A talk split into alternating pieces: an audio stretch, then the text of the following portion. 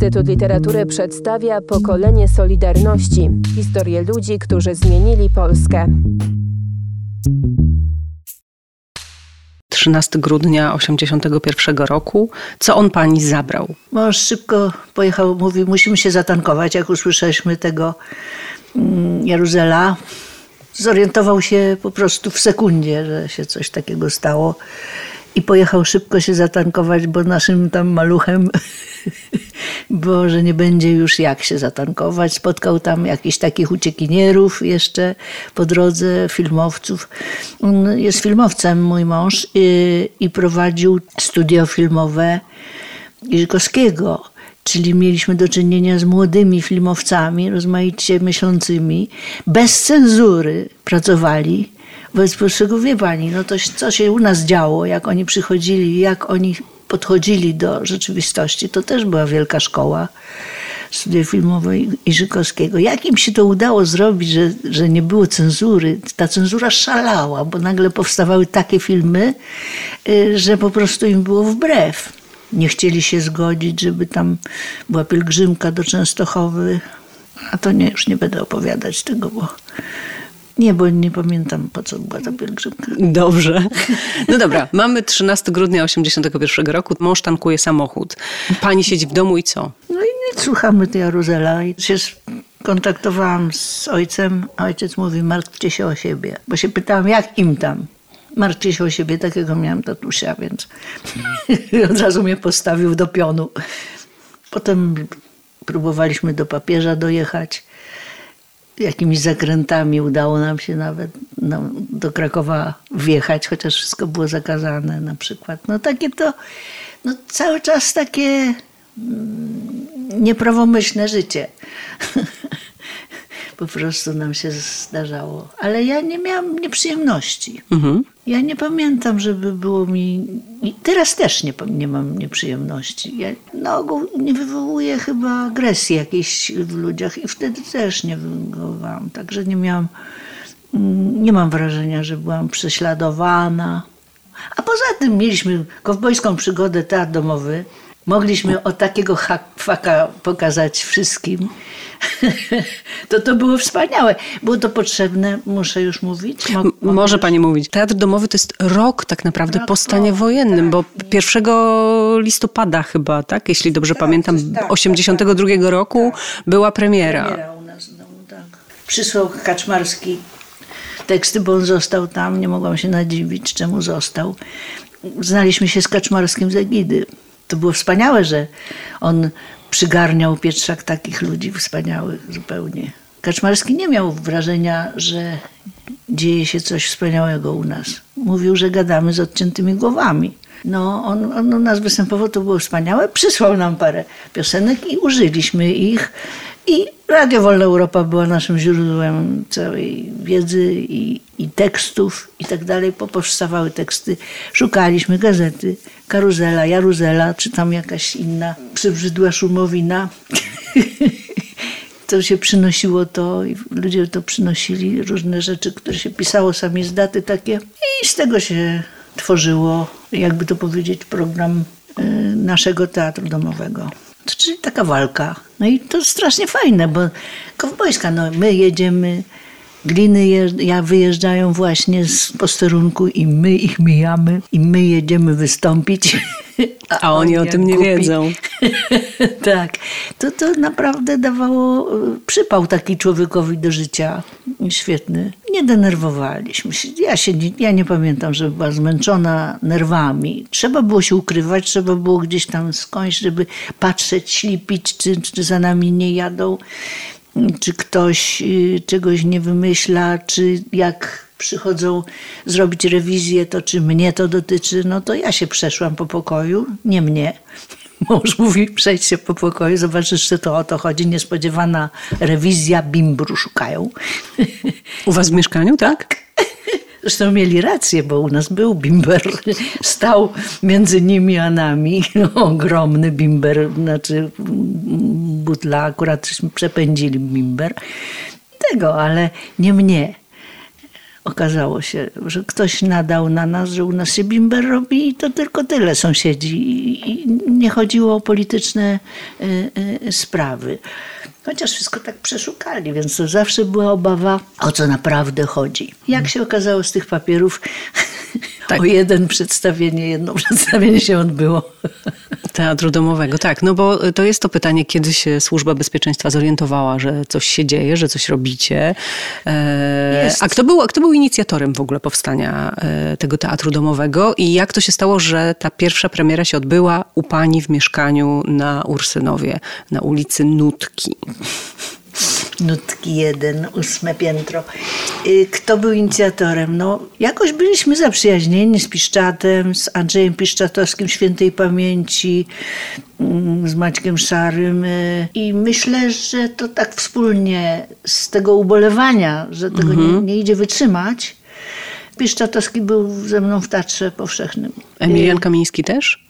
Nie, Emilian był gdzie indziej. Był tam gdzieś, już nie pamiętam, w Ateneum może. Chyba tak. tak. Mhm. Emiliana doprosiliśmy z racji tego, nie było łatwo stworzyć ekipy, Wcale nie. Ludzie się bali przyjść na przedstawienie, nawet jako widzowie, nasi koledzy, więc yy, okazało się, że Emilian bardzo, bardzo i że gra na gitarze, co było niezwykle też istotne i że bardzo jest przekonany. Zrobiła z nami to reżyserka Elżbieta Bukowińska, która te spektakle zarezerwowane robiła. No i takśmy to sobie zbierali, zbierali do kupy, aż wreszcie właśnie ta premiera się e, odbyła pod pretekstem imienin oczywiście, bo to nie wolno było się gromadzić. A kto ma 1 listopada imieniny? nie wiem. Że tak zapytam.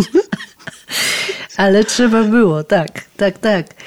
Profesor Korzeniewski był i siadł od razu na najważniejszym miejscu. Mówię pani, że to przecież trzeba było. Od razu tam poszedł bez szemrania, pierwszy, główny, ważny, a potem powiedział, że trzeba więcej scenografii, a myśmy mieli tylko jedno krzesło z Teatru Powszechnego i lampę abażur że może to trzeba bardziej teatralnie jeszcze ustroić. Takie śmieszne to było. Taka anegdota była o Michale Ronikierze. Przyszedł z jakichś gór, wędrował. Jak zobaczył, że przyszedł profesor Korzeniewski, to szybko się zakrzątnął i kijki, z którymi wędrował po tych górach, mówi, muszę schować kijki, bo jak się będzie czuł człowiek, który jest mniejszy, niższy od kijka i nie, nie zakapował na nas. Także no takie to, no, co tu dużo gadać. Pamięta Pani, jak żeście zapraszali gości na te imieniny? Piszczat. Wszystko, Piszczatowski wszystko. On, mhm. wszystko. On był od tego idealnym facetem. Znaczy on musiał instruować, jak się należy zachowywać. To było bardzo istotne. Nie spóźniać się, nie sprawdzona publiczność, żeby przychodziła wzajemnie sprawdzona, mm, nigdzie niczego nie notować. Myśmy nikt żadnych dowodów nie... No widzi Pani, żeśmy nie wpadli. On y, instruował, ile osób może przyjść i że to jest przyjęcie, że nie wolno bić braw, że trzeba śpiewać, że, że takie różne rzeczy, żeby to robić dyskretnie. Uczył tego. Y, jak do nas na premierkę przyjechała publiczność w tym 82 roku, to przecież winda się urywała. To nie było dyskretne. 40 osób windą wjeżdża na ósme piętro i nikt nie zakapował. Nikt, nikt się nie zdziwił, co się też y, mianowicie dzieje u nas w domu. Ale potem żeśmy się uczyli y, ostrożności. Ludzie mieli szaloną potrzebę się spotkać, więc myśmy byli ich błogosławieństwem. To, żeśmy my to wymyślili, y, bo łatwiej im było się branżować branżowo. Myśmy nie lubili branżowych zresztą spektakli, bo oni się zawiązywali, związki różne, oni się gromadzili, oni mm, tworzyli rozmaite grupy. Y, no cała ta sfera organizacyjna szła na naszych spotkaniach. Pamiętam, że Emilian zawsze wychodził szybko, bo jako aktor nie chciał na to patrzeć, co jeszcze potem się tam dzieje, a tam ludzie mieli, no przecież mieli zebranie, krótko powiedziawszy.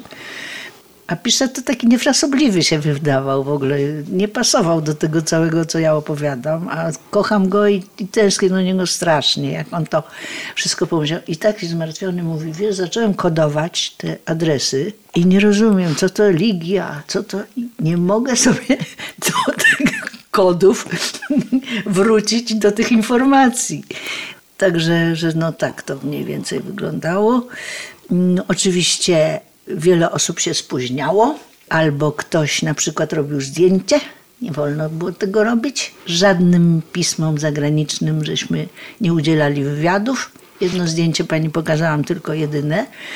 No tam Emilian wyrwał oczywiście jednemu facetowi, bo zobaczył, że ten ktoś robi zdjęcie, wyrwał mu rolkę tam z, z aparatu. Aparatu? No tak, no Mhm. bo to nie można było ani nagrywać, ani...